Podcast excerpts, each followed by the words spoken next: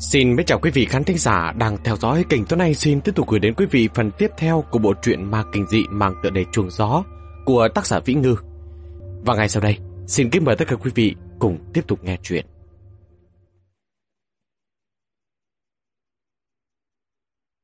Lúc bây giờ đèn đuốc rực rỡ bừng lên, Nhạc Phong chậm rãi lái xe vào nội thành Quế Lâm. Dựa theo tin nhắn chỉ đường của đầu trọc, đi qua vài giao lộ, dừng lại trước một nhà hàng theo phong cách cổ xưa tên là Cung Yến. Đầu trong một thân âu phục dày da, đang đứng trước cửa, hết nhìn đông lại nhìn tây. Mới đầu còn chưa chú ý đến xe của Nhạc Phong. Đến khi xuống xe rồi, anh ta mới nhận ra. Cậu đổi xe rồi à? Quên nói với anh ta vụ đổi xe. Nhạc Phong cười cười. Mượn xe của thằng bạn ấy mà. Nói xong lại nhìn đầu trọc mà cười. Lưu manh giả danh cán bộ cửa đấy. Đầu trọc gật nhẹ cái cà vạt như muốn hít thở. Hết cách, cạnh tranh đấu thầu đây mà. Phải mời đám quản lý lãnh đạo các ngành đi ăn cơm. Ăn mặc như con cháu chúng nó ấy chứ. Sang này tôi còn ở Liễu Châu, còn không phải muốn gặp cậu nên chạy tới sao? Nhạc Phong đấm một cái vào vai anh ta. Đã bảo anh không phải tới rồi cơ mà. Tôi thiếu cơm đến mức ấy à? Anh em với nhau cả, khách khí quá rồi đấy. Đầu trọc xoa xoa đầu cười. Chẳng phải hiếm hoi lắm mới có một lần. Mấy lần gặp nhau đều là ở ca nại, chẳng mấy khi tụ tập ở nơi như thế này. Cái tên Thạch Gia Tín kia đang ở Quế Lâm, bọn tôi tìm được bạn từ đại học của anh ta. Họ nói hai tháng trước hắn đã dọn nhà. Bạn tôi đang liên hệ tìm địa chỉ mới. Chắc tôi này là có manh mối thôi. Tôi nghĩ vậy cũng vừa hay. Chúng ta cùng ăn một bữa cơm, ôn lại chuyện xưa. Chuyện của nhãn tử, tôi thực sự là đáng trách. Đang nói chuyện, cửa kính xe bỗng nhiên bị vỗ bụp bụp. Nhạc Phong vừa nhìn lại, Quý đường đường ngồi trên ghế phía sau, bây giờ rất là mất hứng, vỗ vào cửa kính. Chắc là cảm thấy bị bỏ rơi, khó chịu. Không ngờ trên xe Nhạc Phong còn có người khác, đầu trọc lập tức trợn tròn mắt. Chờ Nhạc Phong mở cửa, dắt người kia xuống. Anh ta càng ngạc nhiên không khép miệng lại được. Đây chẳng phải là... gì ấy, gì nhỉ? Người thì anh ta nhận ra, ấn tượng rất sâu đậm, nhưng tên thì không nhớ ra nổi. Đầu trong hơi luống cuống. Ai già phong tử, tên là gì anh nhỉ? Nhạc phong nhắc nhở anh ta. Đường đường. Đúng đúng đúng đúng rồi, đường đường. Sao cô ấy lại ở đây? Đầu trọc quay sang nhìn nhạc phong, lại nhìn quý đường đường có chút không hiểu. Nhưng dù sao, người cũng đã ở trước mặt. Phép lịch sự tối thiểu vẫn phải có. Anh ta nhiệt tình chào hỏi quý đường đường. Đường đường phải không? Còn nhớ tôi chứ? Quy đường đường liếc anh ta một cái, ôm lấy cánh tay của Nhạc Phong lui về phía sau, vẻ mặt chán ghét, giống như đang nói, anh là hài đê hả? Xích qua một bên đi. Nhạc Phong vừa giận lại vừa buồn cười. Quy đường đường hiện tại chỉ tỏ ra ngoan ngoãn với mình anh ta. Suốt dọc đường gặp ai thì trừng mắt với người đó. Về mặt lạnh đùng cao ngạo kia, giống như ai cũng nợ cô ấy 300 đồng vậy. Đầu trọc có hơi khó hiểu, dõi mắt nhìn Nhạc Phong. Nhạc Phong giơ tay ra chỉ chỉ vào đầu, hạ giọng nói, chỗ này, chỗ này có chút vấn đề, hơn nữa cũng không nghe được. Đầu trong bây giờ giật mình, lại nhìn quý đường đường một cái, nhớ tới lần trước gặp mặt, cô ta vẫn là người bình thường, giờ mới được bao lâu cơ chứ? Chợt nhớ ra lúc ở cả Nại, cô ta tự nhiên mất tích, rốt cuộc đã xảy ra chuyện gì? Chẳng lẽ sau khi tìm thấy, liền biến thành thế này? Đương nhiên quan trọng là Nhạc Phong làm thế nào tìm thấy cô ta? Một bụng băn khoăn, nhưng trước cửa nhà hàng không phải là nơi để ôn chuyện cũ, phải giải nghi đáp vấn. Đầu trọng đã đặt phòng trên tầng 3, bèn dẫn Nhạc Phong đi lên trước, thỉnh thoảng vô tình quay đầu lại nhìn. Trông thế nào cũng cảm thấy Nhạc Phong rất che chở cho quý đường đường. Bây giờ anh ta nhịn không được mới hỏi một câu. phòng tử, quan hệ của cậu với cô ấy là gì vậy? Nhạc Phong không nhìn anh ta. Bạn gái. Đầu trong lại lảo đảo một cái, suýt nữa trượt chân. Đồ ăn nhẹ trong phòng đã sớm được đưa lên một lượt đầy đủ. Khăn trải bàn màu trắng thẳng thớm. Ở giữa bày một bình hoa nở rộ. Quy đường đường đang nằm bò ở bên cạnh bàn, vươn tay ra với. Nhạc phong bây giờ mới kéo cô trở dậy. Vươn tay cầm cả bó đưa hết cho cô. Quy đường đường vui đến phát điên, ngoan ngoãn ngồi bên cạnh, nghiêm túc, vui đến phát điên. Nghiêm túc chơi trò lựa hoa của mình. Đỏ với đỏ đặt một bên, vàng với vàng lại cũng đặt một bên. Suốt cả quá trình, đầu trong vẫn nhìn đăm đăm, chỉ kém nước rớt cằm. Một lát sau phục vụ mang thức ăn vào, anh ta mới phản ứng lại, ngay cả chuyện ca này cũng không còn. Hai người sao ở bên nhau được? Nhạc Phong cầm chiếc khăn ấm áp gấp lên đĩa thức ăn mà lau tay. Sao hả? Chúng tôi không thể ở bên nhau ư? Không phải, không giống tiêu chuẩn của cậu mà. Đầu trọc gấp gáp. Trước kia tôi cũng không thích miều biểu lắm, nhưng dù sao, người ta cũng là người bình thường, nhà lại giàu, cha mẹ đều làm việc cho chính phủ. Cậu muốn nhờ vả việc gì cũng dễ quan hệ. Cậu đầu đến nỗi phải tìm một người đầu óc không bình thường. Dù sao, quy đường đường cũng không nghe được, đầu trọng cũng không kiêng rẻ. Cái cô đường đường này có phải nhà rất giàu không? Bà mẹ cô ấy làm gì? Có phải cậu bị áp lực gì không? Nhạc Phong không muốn nói chuyện này. Không có. Tóm lại, anh không có hiểu đâu. Tính cách của đầu trọc cũng rất thẳng thắn. Cộng thêm mấy ngày nay đang chạy công trình, tính toán làm ăn nhiều. Gặp chuyện khó tránh khỏi có chút thực tế. Có lẽ là tôi không hiểu rõ tình hình, nhưng dù sao thì cũng không thể tìm một người nhược trí được. Sắc mặt của Nhạc Phong lập tức ra sầm, đập đĩa đũa lên bàn. Anh nói năng cái kiểu gì vậy? Chỉ có anh là thông minh thôi có phải không? Đầu trọc nhìn là biết Nhạc Phong thực sự tức giận, có hơi lúng túng, cười ha hả mà nói. Đúng mà, thông minh không mọc tóc, cậu xem đầu tôi trọc lóc.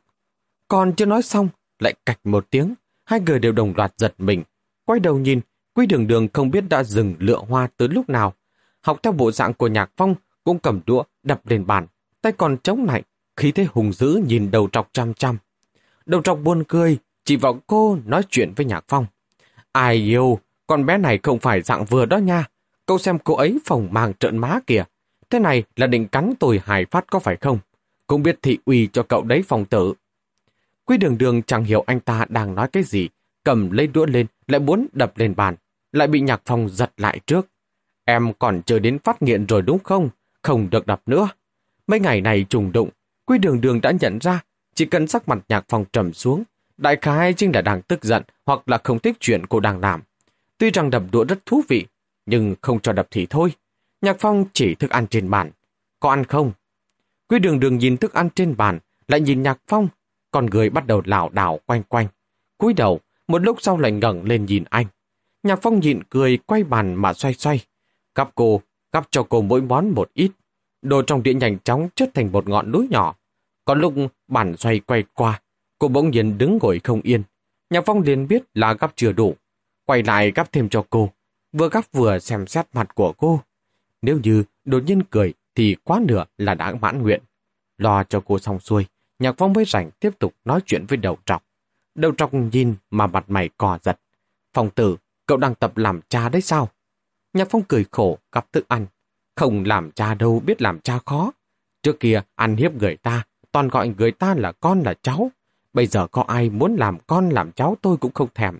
Cút hết sang một bên. Nói xong rồi tiếp tục ăn cơm. Ăn một nửa, bỗng cảm thấy khác thường, ngẩng đầu nhìn. Đầu trong không động đũa, cứ nhìn nhìn anh chằm chằm. Nhạc Phong bật cười. Sao? Mặt tôi nở hoa à? Đầu trọc hỏi anh ta. Thế cô hối hận không? Nhạc Phong sửng sốt. Hối hận cái gì? Đừng có anh em của cậu là đồ ngốc chứ. Dù sao cũng là người từng vào Nam ra Bắc, sinh tử coi nhau. Còn không biết đã xảy ra chuyện gì hay sao? Lúc ở Cà Nại, tôi đã cảm thấy dường như đường đi nước bước của cô bé này có hơi kỳ lạ. Tuyệt đối là loại có thể sinh họa. Lần này cậu từ đầu tới cuối đều rất kỳ lạ. Lại nói với tôi là có chuyện. Đã đổi số mới, số cũ không dùng nữa. Còn dặn dò tôi mà kệ ai hỏi cũng nói là không gặp cậu. Tôi nghĩ sau chuyện diềm lão thất, cậu hành sự đã chín chắn hơn nhiều, không giống như tùy tiện gây chuyện chút nào. Nhìn thấy cô ấy, tôi nghĩ nhiều cũng hiểu ra rồi. Chẳng trách đầu óc, thông minh không mọc tóc. Đầu trọc đích thực là có đầu óc, cũng không phải giải thích gì nhiều. Đầu trọc thở dài. Có vài loại con gái không dài, không phải thích là có thể dây vào được. Vẫn câu hỏi đó, có hối hận không? Nhạc Phong bật cười. Có phải nếu tôi nói không hối hận thì rất đàn ông không? Đầu trong vất tay như đuổi ruồi. Thôi quên đi, đều là anh em, không có hiểu cậu hay sao chứ? Nói không hối hận chắc chắn là không thể rồi. Tiền lương tháng trước phát một ngàn, tháng này được 909, còn đau lòng bị thiếu mất 10 đồng. Cậu xem cậu bây giờ, lo mặt ra đường cũng phải nhìn trước ngó sau, là sợ bị người ta theo dõi chứ gì. Nhạc Phong cười khổ, anh ta nhìn đĩa của quý đường đường, lại gắp cho cô ấy mấy miếng. Là anh em với nhau, tôi nói với anh một câu thật lòng. Nói đến đây anh dừng lại, thở hắt ra. Nếu lúc tôi mới quen biết đường đường, có ai biết tiền trì nói cho tôi biết, sau khi gặp cỡ cô ấy, sẽ gặp phải nhiều chuyện mà cả cuộc đời này tôi cũng không hề nghĩ tới, sẽ gặp phải, thì anh đừng cười tôi nhát gan. Có khi lúc ấy tôi sẽ lập tức thu dọn hành lý rồi bỏ chạy. Dù cô ấy là thiên tiên, tôi cũng không liếc nhìn một cái. Chính là như vậy đấy. Đầu trọc chỉ ử một tiếng. Vậy bây giờ thì sao? Anh ta kỳ thần có nhiều điều muốn hỏi, nhưng nghe mấy cú điện thoại gần đây của Nhạc Phong cũng phát hiện ra anh có chuyện không thể nói. Đầu tiên là không ép người đang gặp khó khăn. Thứ hai, cũng không muốn mình gặp lại chủ động chọc phải chuyện phiền toái.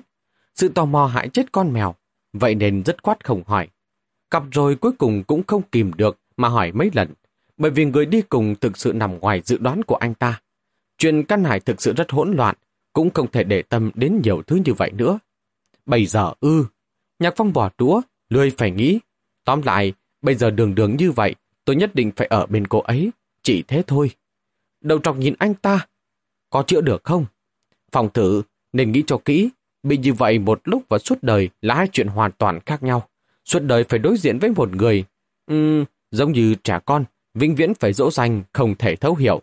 Cậu đã từng nghĩ tới chưa? Nhạc phòng không nói gì, anh buồn bực cúi đầu ăn vài miếng cơm, lại rót chén rượu, người đầu uống cạn. lục đặt ly xuống, không còn biết có phải do rượu mạnh hay không, mặt hơi đỏ đỏ. Anh nhìn đầu trọc. Tôi đâu còn hơi sức để suy nghĩ mấy chuyện này. Nghĩ rồi có khi lại phát điên ấy chứ. Nói thẳng với anh, nếu chỉ có một mình, tôi chắc đã sớm sụp đổ rồi. Bây giờ là có hai người. Đường đường đã như vậy, nếu tôi cục ngã cô ấy sẽ ra sao? Bây giờ tôi chỉ biết dùng hết chút sức lực này, cố gắng chống đỡ, một lòng một dạ nghĩ rằng nhất định sẽ ổn định. Đầu trọc à, tôi nói cho anh biết, nếu như anh không thể nói mấy câu trực tiếp giải quyết vấn đề, thì im đi, đừng có lùi mấy cái mớ, cái lỡ như nhau vậy. Nếu như nhỡ đâu, đấy làm phiền đến tôi đấy, tôi sẽ đánh anh đấy. Đầu trọc cười lên, rót triệu cho Nhạc Phong. Đúng là thất lễ với huỳnh đệ rồi, nào nào, uống một chén coi, coi, coi như bồi tội nha.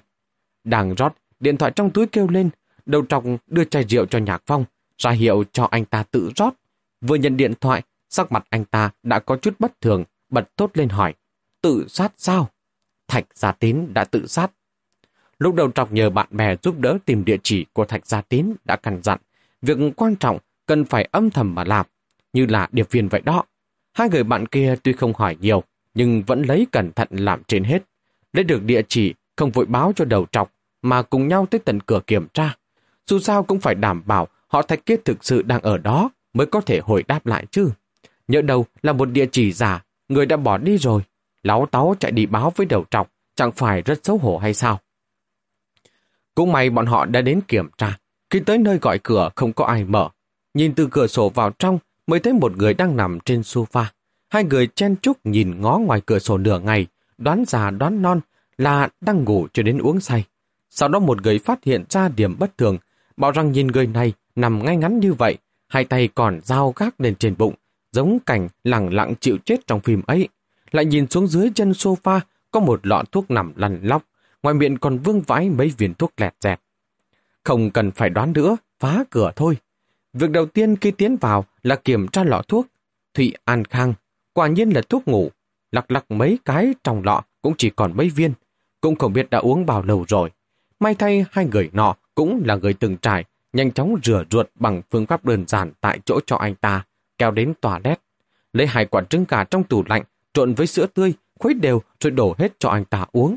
Sau đó dùng đũa cán lên yết hầu, nôn ra được thì rót thêm nước nóng vào. Cứ thế chừng 5-6 lần, khi thấy có hơi thở lại mới gọi cho đầu trọc. Đầu trọc bên này cơm cũng không buồn ăn, dục nhạc phong nhanh chóng qua xem. Chuyện uống thuốc ngủ này có thể lớn có thể nhỏ, có người được cứu được rồi lại thành ngớ ngẩn. Cách cứu người của bạn anh ta là cách dân gian không chắc đã đáng tin. nhớ đầu có gì chứng, vẫn đến qua bệnh viện một chuyến. Quý đường đường đang mân mê đĩa tùm tò đùng, nhạc phong lấy cho, tập trung tinh thần mà bóc, bắt đầu bỏ đuôi, gỡ chỉ, nửa ngày trời mới ăn vã, mà nhã cắn một miếng. Đang ăn, bỗng nhiên bị kéo đi, cô nào có chịu, cuống đến mức nước mắt sắp trào ra. Nhạc phong bó tay, bảo nhà hàng tìm hộp gói lại cho cô. Quy đường đường rừng rừng đứng bên cạnh giám sát, gặp thiếu một con cũng không chịu. Khó khăn lắm mới gói xong, dắt cô ra đến cửa, bỗng nhiên lại giật tay chạy trở về. Nhạc phong đầu to như cái đấu, đang nhủ thầm. Vị tổ tông này còn nhìn trúng đĩa nào nữa đây. Người đã bình bịch chạy về, một tay cầm chặt một túi tôm, tay kia cầm lấy bó hoa khi nãy. Đầu trọng bây giờ thiếu chút nữa cười đến rút gân, nói với Nhạc Phong. Cậu xem, đường đường nhà chúng ta cũng có chí hướng đấy chứ. Một tay nắm văn minh vật chất, một tay giữ văn minh nghệ thuật, hai tay hài bền không lỡ thứ nào. Nhạc Phong nghe vậy không vui cho lắm. Anh biến đi, nói linh tình cái gì đây? Đầu trọng rất kinh bỉ. Phòng tử, con người của cậu thật quái dị. Nói xấu cô ấy cậu cũng tức, nói cô ấy tốt cậu cũng tức. Người khác không được nói, chỉ có mình cậu được nói sao? Nhạc Phong bây giờ suy nghĩ một lúc, đột nhiên cười rộ lên mà nói. Đúng rồi đây, chỉ được một mình tôi nói được thôi. Khi đám nhạc Phong đến nơi, bạn gái của đầu trọc đang đứng ngoài thành cửa. Vừa bước vào nhìn, Thạch Gia Tín đang ngồi bệt dưới sàn nhà tắm, ngơ ngơ ngẩn ngẩn, cua tay trước mặt anh ta cũng không phản ứng. Đầu trọc có chút hoảng hốt, tự hỏi bạn mình, bị ngẩn ngơ rồi à? Tác dụng phụ của thuốc ngủ phải không? Người nọ rất bực tức, ngẩn cái rắm ấy, lúc mới cứu tình còn quát bọn tôi cút đi nữa kìa. Vẫn tỉnh táo lắm, bây giờ không biết là đang diễn vở nào, lại không thể gây sự với hắn. Dù sao đây cũng là người nhà người ta. Nhỡ đầu hắn báo cảnh sát, ông đây xâm nhập nhà dân trái phép thì chết chắc. Ông đây chưa đến nỗi không thần bận, không phân biệt được trái phải. Đầu trong xấu hổ, nhạc phòng nhanh chóng rút thuốc ra mời hai người kia, lại châm lửa. Hai người kia ngậm thuốc nhìn anh ta mấy lượt, cuối cùng cũng tiến lại gần châm thuốc. Theo như ngôn ngữ trong nghề mà nói, tức là cơn giận đã tiêu, có điều vẫn rất hậm hực buồn một câu, nhớ mời cơm đấy. Đầu trọc bấy giờ mới cười ha ha vỗ vai hai người kia, chuyện đấy là đương nhiên rồi. Xem ra mặc dù là bạn bè, nhưng cũng chưa đến mức thần thiết. Phàm là có việc cần nhờ thì cũng phải hoàn trả lại tương đương. So ra, đầu trọc giúp mình như vậy, trung quy vẫn là khá trưởng nghĩa. Sau một lát, đầu trọc mới qua nói chuyện với anh. Cậu xem, ngày mai tôi còn phải quay về Liễu Châu. Hai người bạn này còn chưa đi ăn cơm. Bên này cậu với đường đường có xử lý được không? Nhạc Phong gật đầu. Anh vất vả quá rồi, bỏ qua mấy câu vô nghĩa. Tôi đều ghi tạc trong lòng cả. Hôm nào sẽ mời anh một bữa rượu. Anh nói như vậy, đầu trọc cũng ngượng ngùng. Bao nhiêu năm anh em cậu cách khí cái gì? Vậy bên này giao cho cậu nhá. Có gì gọi điện thoại cho tôi. Khi đám đầu trọc đi rồi, Nhạc Phong mới thở phào nhẹ nhõm. Dù sao cũng là người không liên quan. Có họ ở đây có mà nói chuyện. Bên phía Thạch Gia Tín, xem ra đã xảy ra biến cố lớn. Lúc tiến vào, Nhạc Phong đã để ý đến, căn phòng đã nhiều ngày không được quét dọn. Trong thùng răng có rất nhiều vỏ hộp mì ăn điện, đồ ăn ở ngoài. Xem ra, Thạch Gia Tín đã quyết định tự sát sau khi trải qua những ngày khá đen tối và chán nản. Liên tưởng đến thời gian cách biến cố xảy ra ở đồn hoàng cũng không lâu. Vụ Tư lại chịu một cú sốc lớn như vậy ở đồn hoàng, mà Thạch Gia Tín đột nhiên tự sát, không biết có liên quan gì đến Vưu Tư hay sao. Vậy là Vưu Tư đã đi rồi ư. Nhạc Phong nhanh chóng bác bỏ suy nghĩ này. Anh chú ý đến giá để giày ở cửa. Hai đôi giày kiểu nữ vẫn còn. Vừa nãy tiến vào toilet, nhìn qua Thạch Gia Tín cũng thấy, rõ ràng là bàn chải và khăn mặt của nữ vẫn còn ở đó. Vậy Vưu Tư đã đi đâu? Nhạc Phong bỗng nhiên rùng bình một cái. Lẽ nào Vưu Tư không chịu nổi cú sốc đó, đã tự săn trước Thạch Gia Tín ư? Đang suy nghĩ, cách đó không xa vọng đến tiếng, nì lồng sột soạt. Nhạc Phong ngẩng đầu nhìn lên, Quy đường đường chẳng biết đã lôi hộp đồ ăn của cô ta từ ra lúc nào. Cắn hết sức cởi túi nì lồng ra, bốc một con tôm, lén lút định nhét vào trong miệng. Vừa nhét vừa nhìn quanh khắp nơi, không đề phòng chạm phải ánh mắt của Nhạc Phong, sợ đến mức biến sắc mặt. Được một lúc mới ra vẻ như không có chuyện gì xảy ra, chậm rãi bỏ con tôm lại, giống như cô chưa từng có suy nghĩ ăn vụng vậy. Nhạc phòng thiếu chút nữa vì cười. Anh thừa nhận, mấy ngày hôm nay một mình chịu đựng đúng là vô cùng cực khổ, vô cùng tuyệt vọng. Nhưng lần nào cũng vậy, chỉ vài động tác hay biểu cảm nho nhỏ của quý đường đường thôi, cũng có thể khiến anh bật cười vào những thời điểm không nên cười nhất. Cô nhóc kia quá thú vị, lúc còn nhỏ, chắc cô cũng như vậy. Nếu như anh có một đứa con gái như vậy, yêu thương còn chưa đủ, Tân Thủ Thanh có phải người hay không? Sao nhận tầm ra tay với chính con gái của mình chứ? Anh vẫy vẫy quý đường đường, ý bảo cô mang hộp đồ ăn qua, sau đó ấn cô ngồi xuống ghế, vừa ra hiệu vừa nói, ngồi yên, ăn đi, không chạy lùng tung nghe chưa? Có mấy ngày ở chung, Nhạc Phong cũng đại khái biết cách để trao đổi với quý đường đường. Lúc nói chuyện chỉ cái này chỉ cái kia, không biết bảo cô không đi lung tung, có có, nghe được hay không. Thế nhưng bảo cô ấy ăn cái gì thì nhất định sẽ hiểu. Cô cảm kích vô vàn nhìn Nhạc Phong một cái, lại bắt đầu toàn tâm toàn ý vùi đầu vào sự nghiệp bóc tùm của mình. Dàn xếp xong cho quý đường đường, Nhạc Phong mới có thể dùng hết tình lực để đối phó với Thạch Gia Tín. Trên thực tế, anh không có nửa giây lời lỏng chú ý đến Nhạc Gia Tín. Dù cho có chuyện gì với quý đường đường, cũng thường liếc nhìn quan sát anh ta.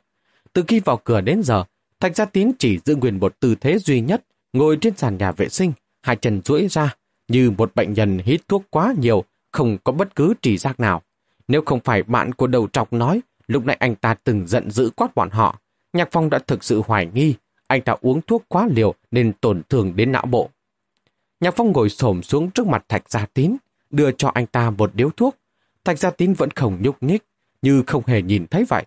Nhạc Phong dừng lại một lúc rồi thu tay lại hỏi anh ta, có còn nhớ tôi không? Đối với tên Thạch Gia Tín này, từ trước đến nay, Nhạc Phong chẳng hề có bảo đảm gì cả. Thấy không cùng một đường khó đi trùng lối, nói chuyện cũng thiếu kiên nhẫn. Hỏi mấy lần, thấy anh ta vẫn giữ nguyên bộ dạng nửa sống nửa chết, không tức không giận. Cơn giận liền không nén được. Anh câm rồi à? Hay là chết rơi rồi?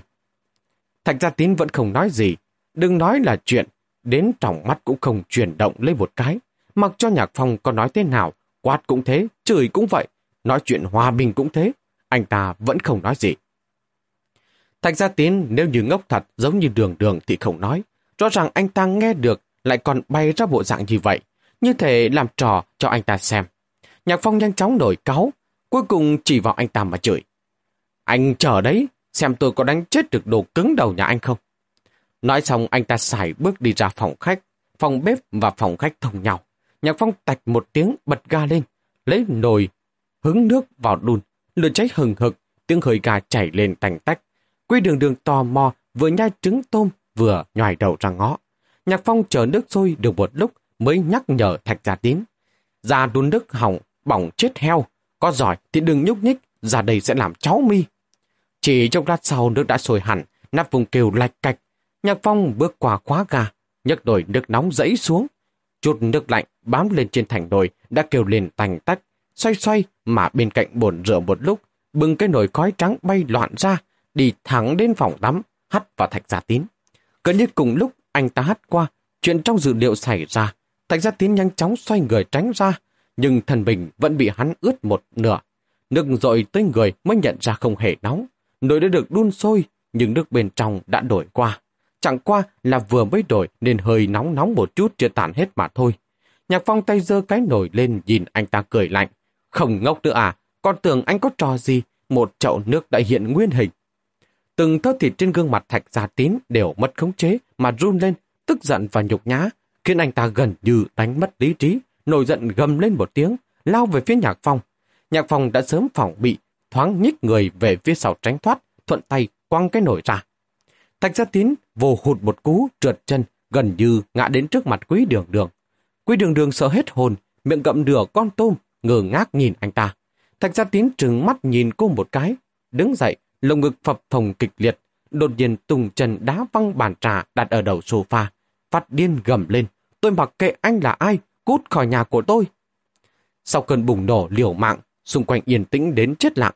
Nhạc Phong và Thạch Gia Tín nhìn nhau đăm đăm, mắt ai cũng bốc hỏa, giống như hận không thể sắt hai miếng thịt trên người đối phương xuống. Cuộc rằng con này kéo dài mấy giây, cho đến khi bị tiếng cóc của quý đường đường cắt đứt.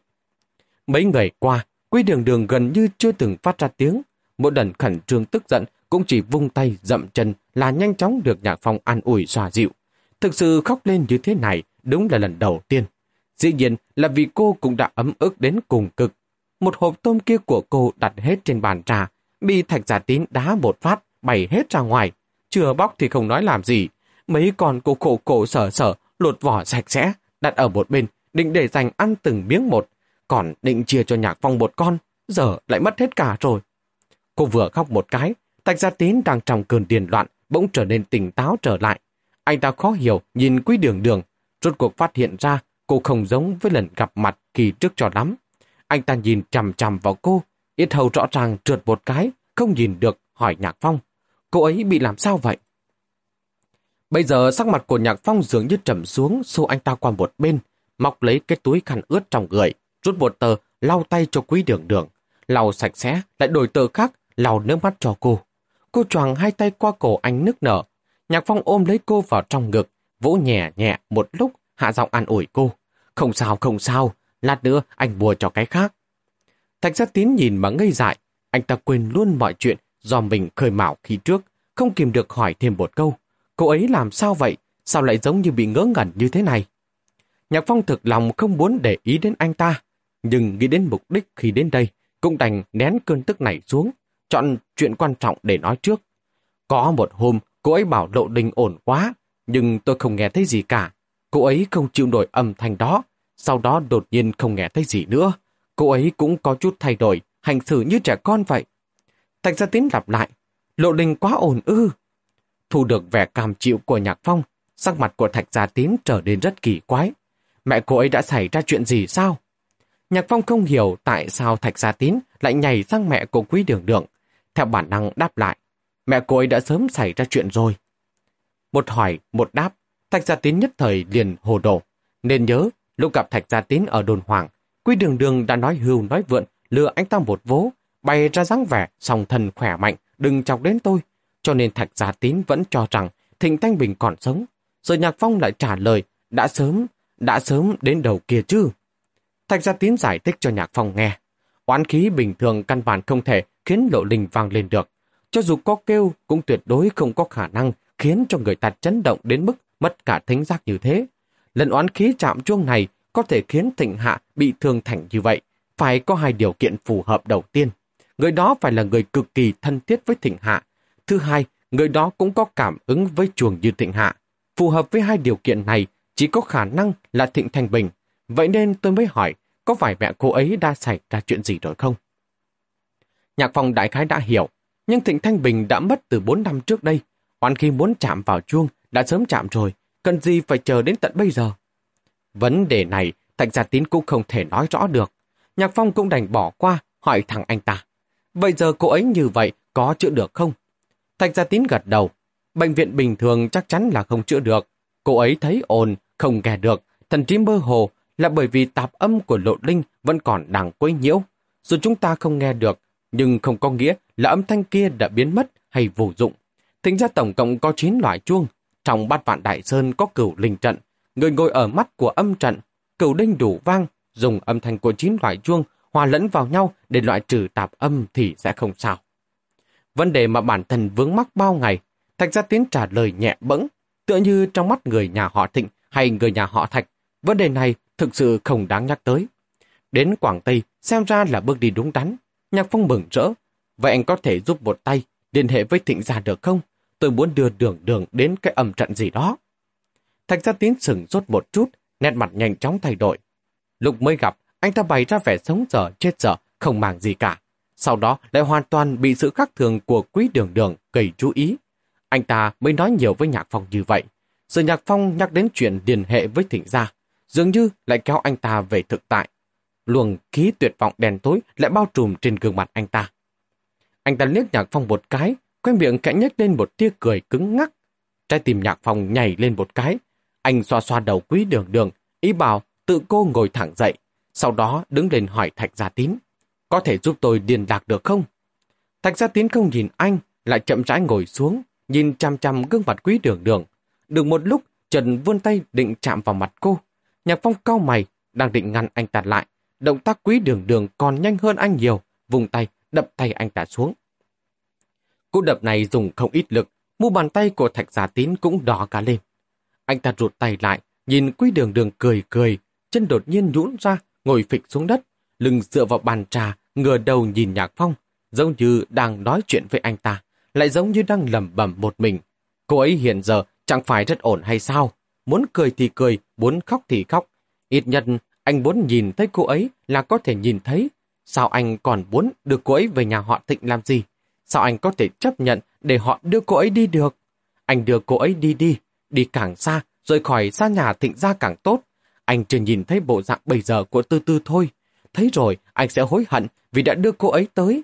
Chỉ cần vào trong rồi, anh sẽ không gặp được cô ấy nữa đâu. Tôi đã không gặp lại được nữa rồi. Tôi thả nhìn thấy Tư Tư giống như cô ấy, còn hơn là để Tư Tư ở lại thịnh gia. anh ta càng nói càng loạn thành một đoàn. Lúc thì nói quý đường đường, lúc lại nói vưu tư. Nói xong bắt đầu khóc tu tu. Hai bàn tay cắm sâu vào trong tóc, giật mạnh ra ngoài, phát ra tiếng nức nở tựa như một con thú bị thương.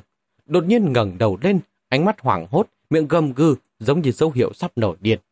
Nhạc phong nhủ thầm, toi rồi. Tới gọi anh ta mấy tiếng, liền mà cũng không có phản ứng. Dứt khoát ra tay, và cho anh ta hai cái. Sau khi đánh xong, Thạch Giả Tín tỉnh táo hơn đôi chút, nhìn Nhạc Phong mà nói. Đánh mạnh thêm chút nữa cũng được, chọc cho hai nhát luôn đi. Trên người đau, trong lòng sẽ không thống khổ như vậy nữa. Nhạc Phong bây giờ thở dài. Thực ra thì ngay từ đầu anh đã đoán hai người đã tan, có chút hả hê. Nhưng giờ nhìn lại bộ dạng này của Thạch Gia Tín. Trong lòng của anh lại sinh ra thứ mùi vị kỳ quái. Suy nghĩ một chút, anh hỏi, lẽ nào vụ tư đã bị người nhà thịnh gia mang đi? Không cho anh gặp nữa đúng không? Vậy anh phải nghĩ cách cứu cô ta chứ? Anh ở đây tự tử thì có tác dụng quái gì? Câu này tựa hồ như chọc phải chỗ đau của Thạch Gia Tín. Cả gương mặt của anh ta đều trở nên vặn vẹo. Giọng nói khàn đặc mà run rẩy. Tôi cứu không có nổi, không ai cứu được đâu. Tôi đã hại tư tư, tôi đã hại chết tư tư rồi.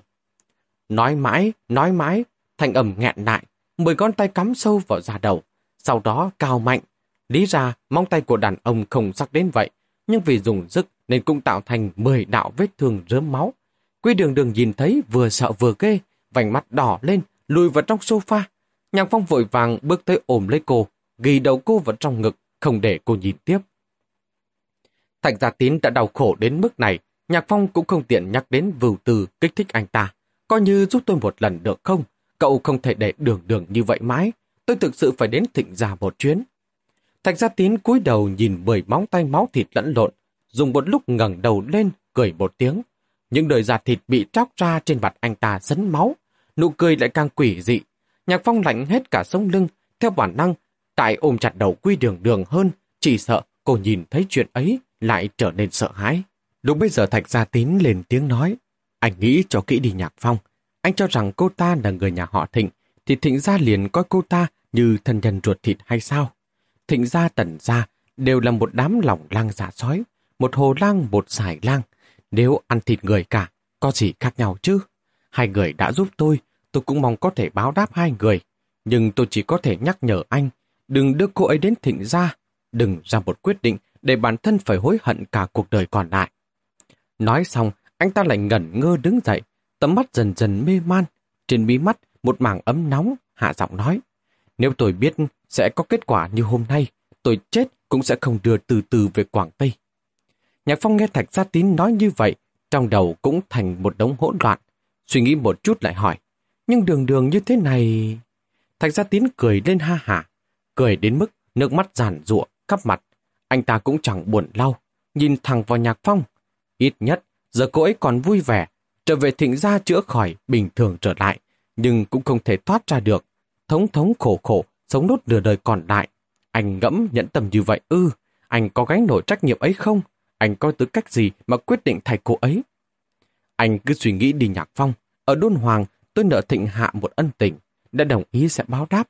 Anh cứ quyết định đi, tôi sẽ giúp anh liên hệ. Nhưng anh nghĩ cho thấu đáo, nghĩ xong rồi hãy cho tôi một câu trả lời cho chắc chắn. Nhạc Phong ngồi tựa vào cửa sổ, chỗ ở của Thạch Gia Tín ở trên tầng 3. Tầm nhìn không được tốt cho lắm, cộng thêm đã khuya lắm rồi. Nhìn ra ngoài hay ngay cả ánh đèn cũng không được mấy ngọn.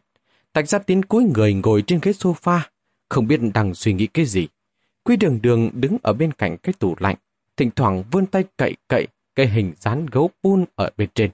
Được một lúc thì ngáp ngắn ngáp dài đi qua kéo kéo tay Nhạc Phong, ý là cô mệt và cô buồn ngủ. Nhạc Phong kéo cô lại, giúp cô vén tóc rằng sau tai, cúi đầu hôn hôn lên mí mắt của cô. Trong lòng anh giờ rất mâu thuẫn. Có lúc một quyết định không đơn giản như xoay chuyển ý nghĩ. Đó là một con đường dài đến mức phải mất cả cuộc đời mới đi hết. Không thể lùi bước cũng không thể thay đổi. Sai chính là sai. Đi một bước, tế một bước, bước nào cũng bốc lên mùi vàng mã. Thạch gia tín nói không sai. Nếu anh không gánh nổi trách nhiệm này thì sao? Nếu như anh giúp cô chọn một đối đi sai lầm thì sao nào? Nhạc phòng lấy ví ra, móc từ bên trong ra một đồng tiền xu.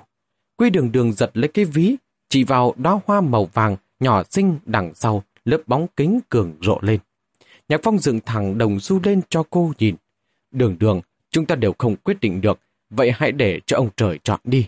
Nếu là hình, anh sẽ dẫn em đi, tìm một nơi tách biệt, không ai tìm ra mà vui vẻ sống đến cuối đời. Nếu là chữ, chúng ta sẽ đến bát vạn đại sơn, tất cả đều là số mệnh, không hối hận cũng không oán giận, có được không?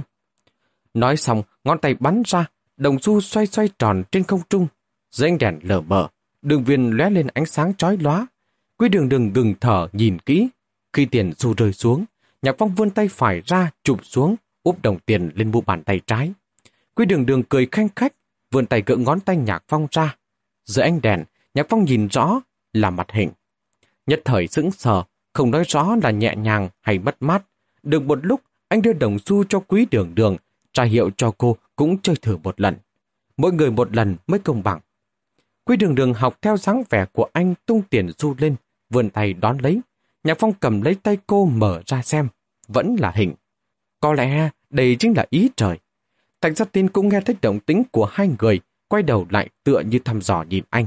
Nhạc Phong nói, đường đường mệt rồi, tôi đưa cô ấy đi ngủ trước cái đá. Trong nhà Thạch Gia Tín có bàn chải dùng một lần, Quy đường đường tự mình xúc miệng xong rồi ra ngoài. Nhạc Phong đã giúp cho cô sắp xếp giường đệm ổn thỏa, nằm xuống kéo chăn tử tế. Xong anh ngồi bên giường với cô một lúc, cúi đầu vào nhà Thạch Gia Tín hơi thấp. Quy đường đường nhích tới nhích lùi không thoải mái. Cuối cùng túm lấy cánh tay Nhạc Phong làm cối. Nhạc Phong chờ đến khi cô tiếp đi mới nhẹ nhàng rút tay ra. Lại ngắm cô một lúc mới đẩy cửa ra ngoài tìm Thạch Gia Tín. Thạch Gia Tín bây giờ hỏi anh, đã quyết định rồi sao? Quyết định rồi. Như thế nào? Vào bát vạn đại sơn. Thạch Gia Tín ồ lên một tiếng, được một lúc thì cười cười. Xem ra tung hai lần đều là mặt chữ. Ý trời, tôi giúp anh gọi điện thoại vậy. Nhạc Phong có chút ngoài im muốn. Muộn như vậy mới gọi, không sao chứ. Thạch Gia Tín nhàn nhạt đáp. Muộn vậy mới có thể điện hộ quan trọng, khẩn cấp chứ. Anh có thể không cảm thấy, nhưng đối với thỉnh gia mà nói, đây chính là lần đầu tiên sau bao nhiêu năm như vậy có người lưu lạc ở bên ngoài về nhận tổ quy tông.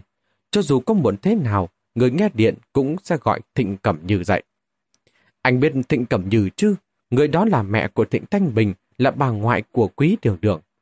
Nhạc Phong không nói gì. Khi Thạch Gia Tín gọi điện thoại, anh vẫn đang suy nghĩ về quyết định vừa rồi. Như thế nào? Vào bát vạn đại sơn. Quyết định thay đổi từ lúc nào, anh cũng không rõ. Hoặc có lẽ ngay từ trước khi tung đồng xu, anh đã có quyết định tùy ý buông xuôi tất cả, giao quyền quyết định cho ông trời.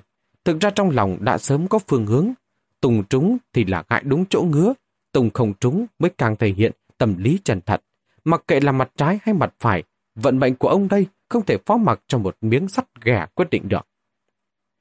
Anh hiểu, thịnh ra là lối thoát duy nhất, đường đường không thể si ngốc cả đời. Lúc này, anh có thể lo cho cô, nhưng nếu anh xảy ra chuyện gì thì sao? Anh đã đắc tội với tần thủ nghiệp, đổi lại là cứu được quý đường đường.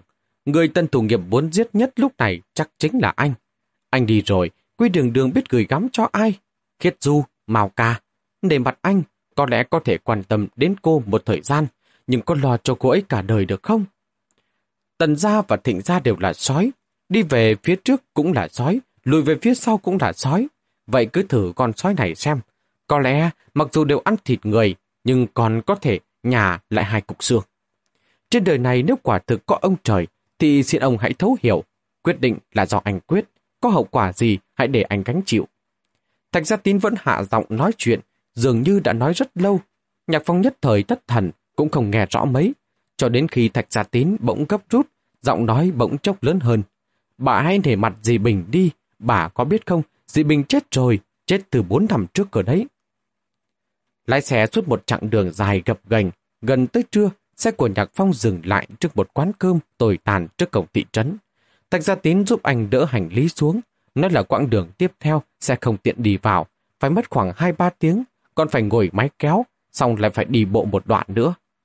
Nhạc Phong đã đi nhiều nơi, đường sâu hơn cũng đã đi qua rồi, cũng không cảm thấy có gì quá đáng. Dừng lại ở quán cơm ăn trưa, bản tính kén ăn của quy đường đường lộ rõ. Nhạc Phong đã cố gắng chọn mấy món nhìn có vẻ đắt tiền và ngon lành, sau khi bê lên, Quý đường đường vẫn mang vẻ mặt chán ghét, gầy gầy hai cái rồi gác đũa bên cạnh. Vậy còn chưa tính, cô còn nhất quyết dùng ánh mắt bị ngược đái để hung tợn trừng nhạc phong, giống như anh là một kẻ ác độc chuyên hành hạ người khác vậy. Nhạc Phong lười không để ý đến cô, quay người tự mình ăn đồ ăn của mình. Kết quả quy đường đường cưỡng ép xoay vai anh lại, ép anh phải đối mặt với ánh mắt khiển trách của mình. Mấy lần như thế, Nhạc Phong cả giận, tay vỗ xuống bàn quát cô. Ăn cơm đi! Nghe thì không nghe được, nhưng Nhạc Phong đổi giận thì cô vẫn nhận biết được, tỏ vẻ đáng thương nhìn anh đến nửa ngày. Nhạc Phong còn tưởng cô sẽ khóc, ai ngờ cô lại ngoan ngoãn nhặt đũa lên bới cơm ăn. Nhạc Phong nhìn cô mà cứng người, cuối cùng cảm thán nói, đường đường ở cổ đại tuyệt đối là địa chủ truyền bắt nạt kẻ yếu, sao có thể do chiều nào ngả chiều ấy như vậy được chứ? Thạch Giáp Tín ở bên cạnh chỉ biết cười cười không nói gì cả. Nhạc Phong giật mình, suốt dọc đường, Thạch Giáp Tín vẫn im lặng, anh cũng không muốn bắt chuyện với anh ta làm gì. Hiếm hỏi thấy nét mặt anh ta giãn ra một chút, hình như có thể dụ anh ta nói mấy câu. Nhạc Phong gắp thức ăn, làm ra vẻ lơ đáng hỏi anh ta. Đang yên đang lành, đàn ông đàn an, có chuyện gì nghĩ không thông đến mức phải tự tử chứ? Thạch Gia Tín im lặng, được một lúc mới đáp, nhất thời rung động thôi. Nhạc Phong nhất thời cũng không có hứng thú nói chuyện tiếp với anh ta. Trong lòng cảm thấy con người này thật giả dối. Chuyện gì cũng trẻ trẻ giấu giấu, nói nửa chừng. Làm như ông đây muốn hỏi thăm chuyện của nhà ảnh lắm vậy. Cơm nước xong, cái máy kéo mà Thạch Gia Tín đang chờ vẫn chưa đến.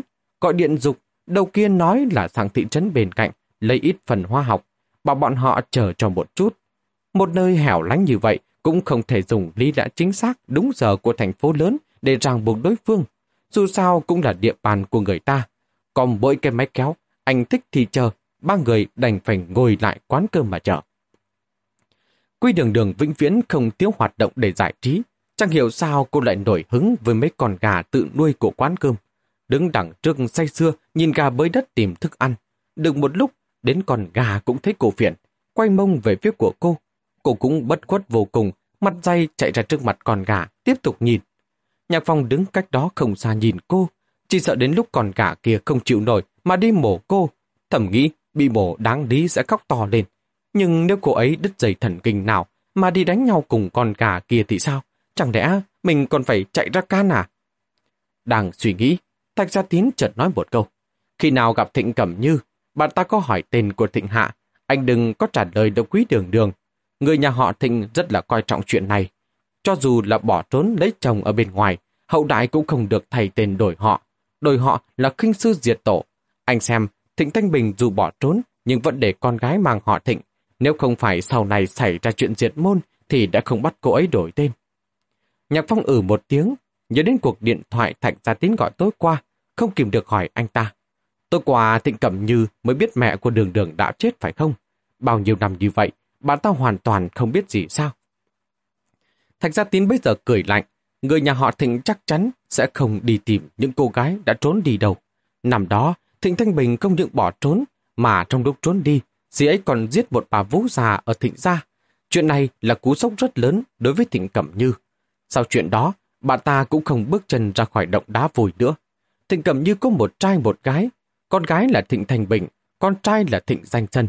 Hơn nữa, hơn 10 năm trước, Thịnh Thanh Dân không hiểu tại sao lại muốn đi tìm chị gái về.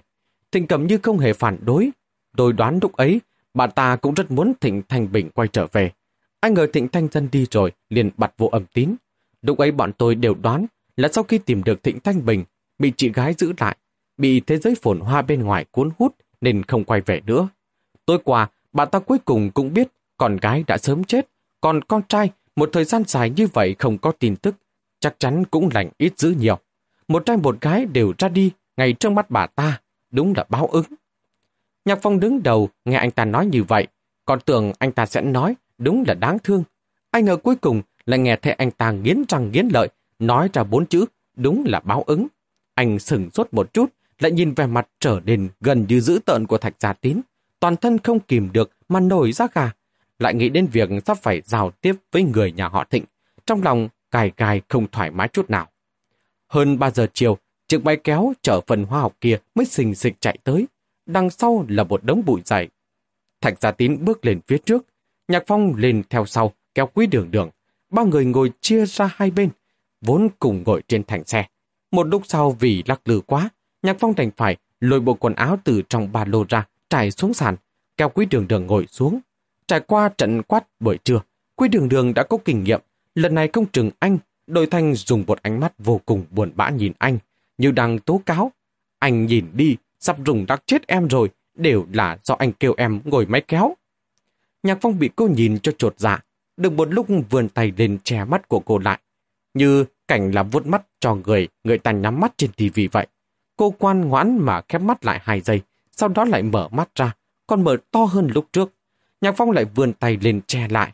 Được mấy lần, chắc cô tưởng anh đang chơi trò chơi với cô, cười khanh khách thích thú. Nhạc phòng kéo cô vào trong lòng, cầm gác lên tóc của cô cọ cọ. Trong lòng vừa ngọt ngào vừa khó chịu, chợt này ra một suy nghĩ. Thực ra thì như thế này cũng tốt lắm rồi, cô chẳng biết gì cả, có lẽ sẽ vui vẻ hơn một chút. Quy đường đường, đâu còn có thể gặp được vài người. Đoạn sau, quả thật là đến bóng quỷ cũng không có lấy một cái. Đường càng đi càng nhỏ hẹp, rừng cây hai bên càng thêm rậm rạp. Còn lúc nhánh cây cổ thụ hai bên đan vào nhau, tự như một cái cổng vòm, ầm u. Đến gần trạng vạng, đột nhiên lại đổ mưa. Cũng may trong hành lý có vải che mưa, dừng lên đủ che cho hai người. Nghe tiếng mưa lách tách nện vào tấm vải trên đầu, Quy đường đường tò mò vô cùng. Núp dưới tấm vải, ngựa đầu lên nhìn. Nhạc Phong gọi Thạch Gia Tín vào trú mưa cùng. Anh ta nép trong góc xe, hờ hững nhìn anh một cái lắc đầu. Vẫn giữ nguyên tư thế trước, nhanh chóng bị mưa làm cho ướt sũng. Cơn mưa đột ngột khiến cho hành trình càng trở nên khó khăn. Bánh xe vẫn lăn, có một lần còn xa lầy. Chủ xe ngoài miệng thì ẩm ý, bảo mấy người ngồi trên xe giúp đảo hố. Thạch Gia Tín chắc là chưa từng làm việc này bao giờ. Đào hố để cứu xe, phải đào từ đằng trước, chỗ bánh xe bị hãm, để kéo ra cũng không có biết. Nhạc Phong nhìn mà sốt ruột, cứ tiếp tục đào thế này thì đã là định trồn luôn cái xe hay sao? Cuối cùng anh đành phải cướp lấy cái sẻng. Quy đường đường đội vải che mưa, cầm đèn pin soi cho anh. Sẻng đi đến đâu, cột sáng liền leo theo đến đó, rất nghiêm túc và tròn trách nhiệm. Cuối cùng cũng đào đến nơi, trời đã tối đen. Nhìn di động đã qua 8 giờ. Bạc lại máy kéo thành toán tiền, lại xình xịch lên đường. Nhạc Phong nước mắt nhìn đời hoàng sơn dã dĩ này. Đầy một bụng ức chế. Thâm dù đừng có nói thỉnh già, thạch ra đều là hồ ly biến thành. Muốn đến cửa thăm hỏi, còn phải đào hầm dưới đất đấy nha. Đang suy nghĩ, thạch giả tín bước tới chỉ rặng cây rậm rạp trên núi mà nói. Có một con đường nhỏ để lên núi, tạt qua phía sau kia là đến. Nhạc Phong phát điên, dây vào cả một ngày, hết lái xe lại chạy máy kéo, còn đào hố nữa chứ chắc cũng phải quá 12 tiếng đồng hồ rồi. Vừa ướt vừa lạnh vừa đói. Vậy mà còn nói với anh là còn phải leo núi. Tức thì tức, lại không thể trở mặt với thạch giả tín. Dù sao người ta cũng đang giúp mình, phải không? Quy đường đường hiển nhiên đã thấy bất an. Sau khi đền núi càng trở nên rõ ràng, xung quanh toàn là rừng rậm. Vừa bước vào trong, đối diện nhau mà không bật đèn pin thì đến mặt cũng không thấy được. Cộng thêm đường vô vô cùng khó đi. Chân đạp xuống, nhấc lên, đã dính lớp bùn dày. Đi vài bước đã thấy nặng như đèo đá vào chân. Xung quanh lại tối như mực, không biết đằng sau bóng cây có yêu quái nấp hay không. Cô không dám dỗi không đi, chỉ sợ chậm một bước, lại phía sau sẽ bị lạc. Trong lòng lại sợ, vừa đi theo vừa lèn lén khóc. Trên mưa to, nhạc phòng đi trước kéo cô, căn bản không phát hiện ra cô đang khóc. Lúc sau đến sườn dốc, quay đầu lại kéo cô, mới thấy mắt cô đặn đỏ như con thỏ. Nhạc phòng bây giờ vừa buồn cười lại vừa đau lòng, gọi thạch gia tín đang dẫn đường phía trước dừng lại. Bản thân không dùng vải che mưa nữa, mà quấn quanh người của đường đường từ đầu đến chân, buộc lại ở cổ, chỉ lộ ra mặt ở bên ngoài. Lại liên tiếp qua tay vỗ chân ra hiệu cho cô đừng sợ. Quý đường đường sụt xịt gật đầu, từng giọt nước mắt lại lã trã rơi xuống. Đi khoảng được một canh giờ, mưa tạnh dần, Tạnh gia tín chợt dừng bước, vươn tay chỉ về phía xa. Nhìn thấy không, sắp đến rồi đấy. Theo hướng tay chỉ, có thể thấy ánh đèn thưa thớt ở phía xa xa, bởi vì xung quanh rất tối, càng khiến cho mấy ngọn đèn khác đang càng sáng hơn nữa. Nhạc Phong thở hát trong một hơi, hỏi anh ta, Thịnh Cẩm Như ở đó sao? Thạch giả tín lắc đầu, ra hiệu cho Nhạc Phong ngẩng đầu nhìn lên, thấy ngọn núi kia không? Trong bóng tối, tên núi dựng đằng thẳng hướng lên trên. Bình thường, nhìn có lẽ không tính là đồ sộ, cao lớn, nhưng giờ đang ở sườn núi, con người nhỏ bé vô cùng, trong lòng không khỏi thấy kinh sợ. Thạch gia tín vươn tay chỉ cho anh.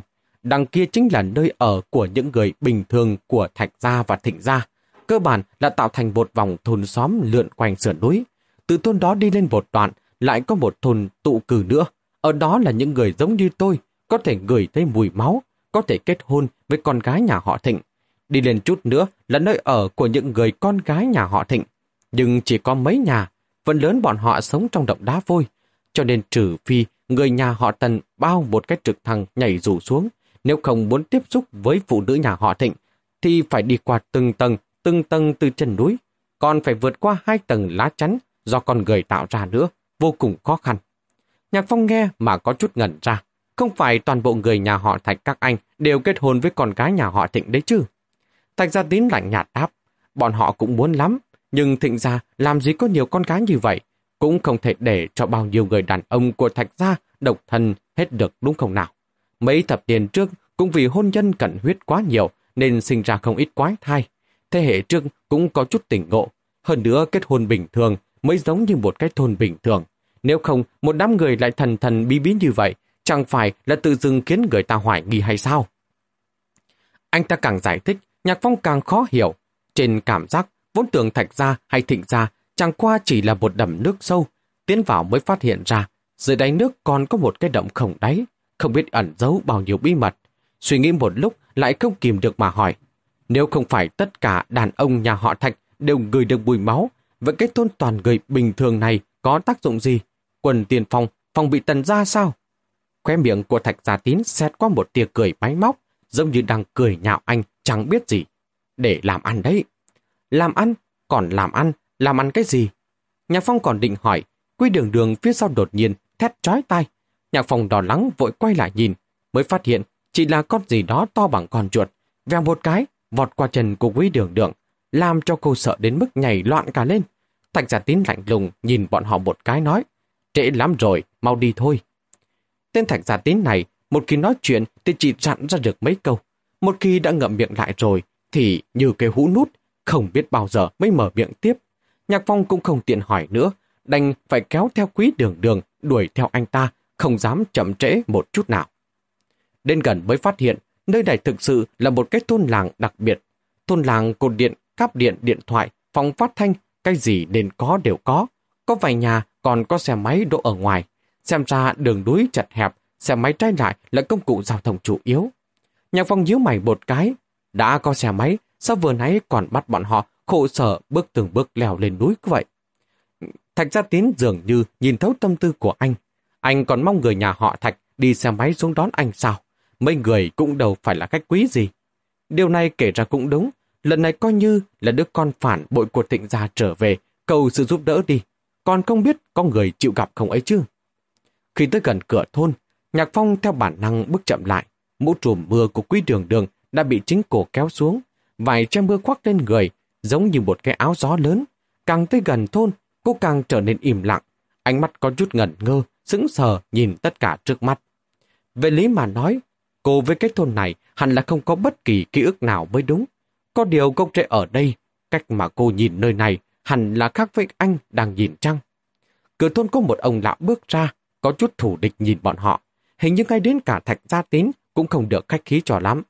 Thạch Gia Tín nói mấy câu, sắc mặt người kia thoáng hỏa hoãn một chút, đưa bọn họ tới một gian phòng của thôn ủy. Vừa giật dây đèn, ánh sáng lóa cả mắt. Chỉ trong lát, có người mang nước nóng và khăn lông bước vào. Nhạc phòng vắt khăn, đầu tiên lau mặt cho quý đường đường, sau đó mới lau mái tóc ướt nhẹp của mình. Thạch gia tín nửa đường đi ra ngoài, vẫn là chưa quay lại. Được một lúc lại có người mang đồ ăn tới, cháo và bánh bao, còn có chút rửa muối. Nhạc phong thầm nhủ, nhà họ thịnh này đại khách thật là nghèo nàn. Có điều Trung Quy vẫn đang đói bụng, có gì ăn đấy thôi. Gạo Quảng Tây bao giờ cũng lép hơn so với phương Bắc. Dù đã nấu thành cháo, ăn vẫn thấy xạo xạo trong bụng. Quý đường đường ăn được vài miếng thì thôi, cúi đầu ngơ ngác nhìn trong bát cháo. Nhạc Phong thấy lạ, ngồi xích lại, muốn hỏi xem có phải cô không thấy đói hay không. Vừa mới đặt tay lên tay của cô, mới phát hiện tay của cô lạnh vô cùng, hơi run lên nhẹ nhẹ. Nhạc Phong sừng sốt một chút, trái tim dần lên một cảm giác chẳng lành. Quy đường đường quay đầu nhìn anh. Từ lúc xảy ra tai nạn, ánh mắt của cô trở nên rất đơn thuần, chỉ có vui vẻ hay tức giận, tùy theo tâm trạng mà thể hiện. Nhưng lần này, Nhạc Phong rõ ràng nhìn thấy sự kinh hãi nồng đậm trong ánh mắt của cô. Ánh mắt của cô khiến trái tim của Nhạc Phong nhưng ngừng đập trong chốc lát. Cũng quên mất rằng cô không nghe được, bật thốt lên hỏi cô. Đường đường, em đang sợ cái gì? Quý đường đường vụt đứng dậy, đôi môi cô mấp máy, ra sức kéo tay Nhạc Phong. Nhạc Phong mặc cô kéo đi, ra cửa mới phát hiện cô vẫn kéo anh về phía ngoài thôn. Cảm giác bất an càng lúc càng mãnh liệt. Mặc dù vẫn không thể nào tiếp bằng ngôn ngữ của cô, Nhạc Phong cũng hiểu ý của cô. Rất rõ ràng, cô đặc biệt sợ nơi này cũng muốn kéo anh nhanh chóng rời khỏi đây. Lão già lúc trước ra đón bọn họ, đứng dựa cạnh bờ tường bên ngoài, đang cầm một cái tàu thuốc thật dài. Nhào mắt, thấy đầm thâm ý, nhìn bọn họ. Rõ ràng là phải một cặp tắt vần đục giả nua. Cố tình lại sáng một cách kỳ lạ. Sáng đến mức khiến người ta nổi da gà. Quay đầu nhìn lại cả thôn, phòng ốc tối om om, chỉ có vài ngọn đèn sáng, nhưng lại khiến người ta rợn tóc gáy. Cảm tưởng như đằng sau những ô cửa đen ngòm kia, không ánh đèn, ẩn giấu vô số những ánh mắt giỏm ngó. Nhạc phòng hít sâu một hơi, lúc bây giờ nhớ ra, hành lý của hai người vẫn còn để trong phòng. Đồ đạc bình thường còn chưa tính, lộ đình của quý đường đường và súng của anh đều ở trong đó. Phải lấy lại, anh muốn kéo quý đường đường đi cùng, thế nhưng cô vô cùng vùng vẫy, sống chết không quay lại. Nhạc Phong không còn cách nào, ước chừng quay lại lấy đồ, chắc cũng chỉ mất 10 giây. Vậy nên anh vừa ra hiệu, vừa nói với cô, đường đường, em chờ anh ở đây. Anh lập tức quay lại. Anh ba bước gộp làm bột vọt vào phòng, vừa mới cúi người cầm lấy túi sách. Tầm mắt đột nhiên tối sầm, đèn trong nhà đột nhiên tắt hết. Cùng lúc đó, cửa vang lên một tiếng cạch, rất rõ ràng đã bị khóa từ bên ngoài. Nhạc phong vọt tới cửa sổ nhìn, lão già đứng trước cửa đang quay người lại nhìn anh qua lớp kính, tay lắc lắc chìa khóa, nhẹ răng cười cười. Cùng lúc đó, cửa của hai gian nhà không đèn gần đó chợt bật mở, khoảng 10 bóng người nhanh chóng lao về phía quý đường đường. Còn chưa đến gần, đang nghe thấy tiếng thét chói tai của quý đường đường. Nhạc phòng cuống đến độ, máu sồng lên óc, sách kế lên định phá cửa sổ, thủy tinh thì bể, song cửa bằng sắt không nhúc nhích. Anh lại kéo cửa, quá rất chặt, đạp hai cái cũng không mở. Bên ngoài tiếng vùng vẫy của quý đường đường đang ngày càng nhỏ. Nhạc phòng suýt nữa phát điên, ngừng hai ba giây mới nhớ đến khẩu súng, rút ra, nã hai phát vào khóa cửa. Tiếng vang khổng lồ khiến cho mọi người xung quanh đều cứng cả người lại hai giây. Khi kịp phản ứng lại, Nhạc Phong đã lao ra, họng súng đen ngòm, chia vào đám người kia nói, thả cô ấy ra.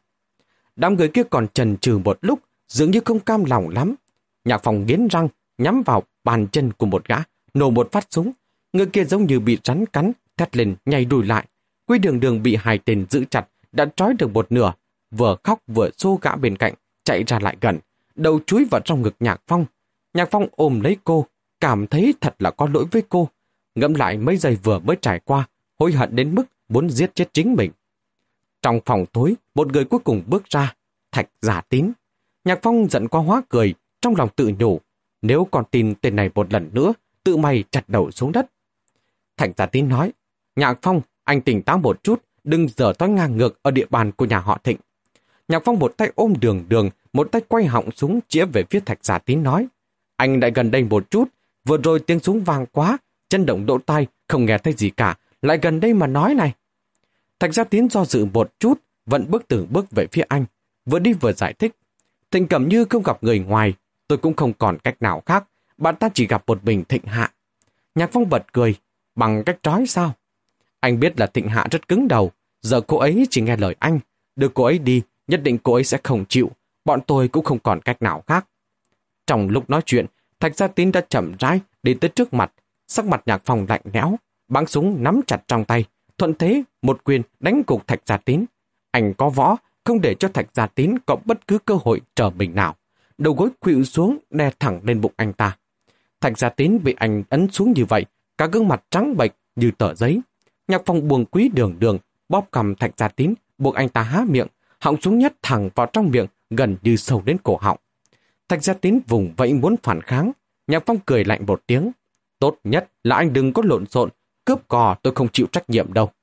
Thạch Gia Tín không dám nhúc nhích gì nữa. Anh ta sợ hãi nhìn Nhạc Phong lùng bùng nói mấy chữ. Lần thứ nhất, Nhạc Phong nghe không hiểu. Lần thứ hai, anh mới nghe rõ. Anh ta nói, tôi chỉ vì vưu tư nên mới làm như vậy. Kính thưa tất cả quý vị, câu chuyện này tiếp tục diễn biến như thế nào? Xin kính mời tất cả quý vị cùng tiếp tục theo dõi.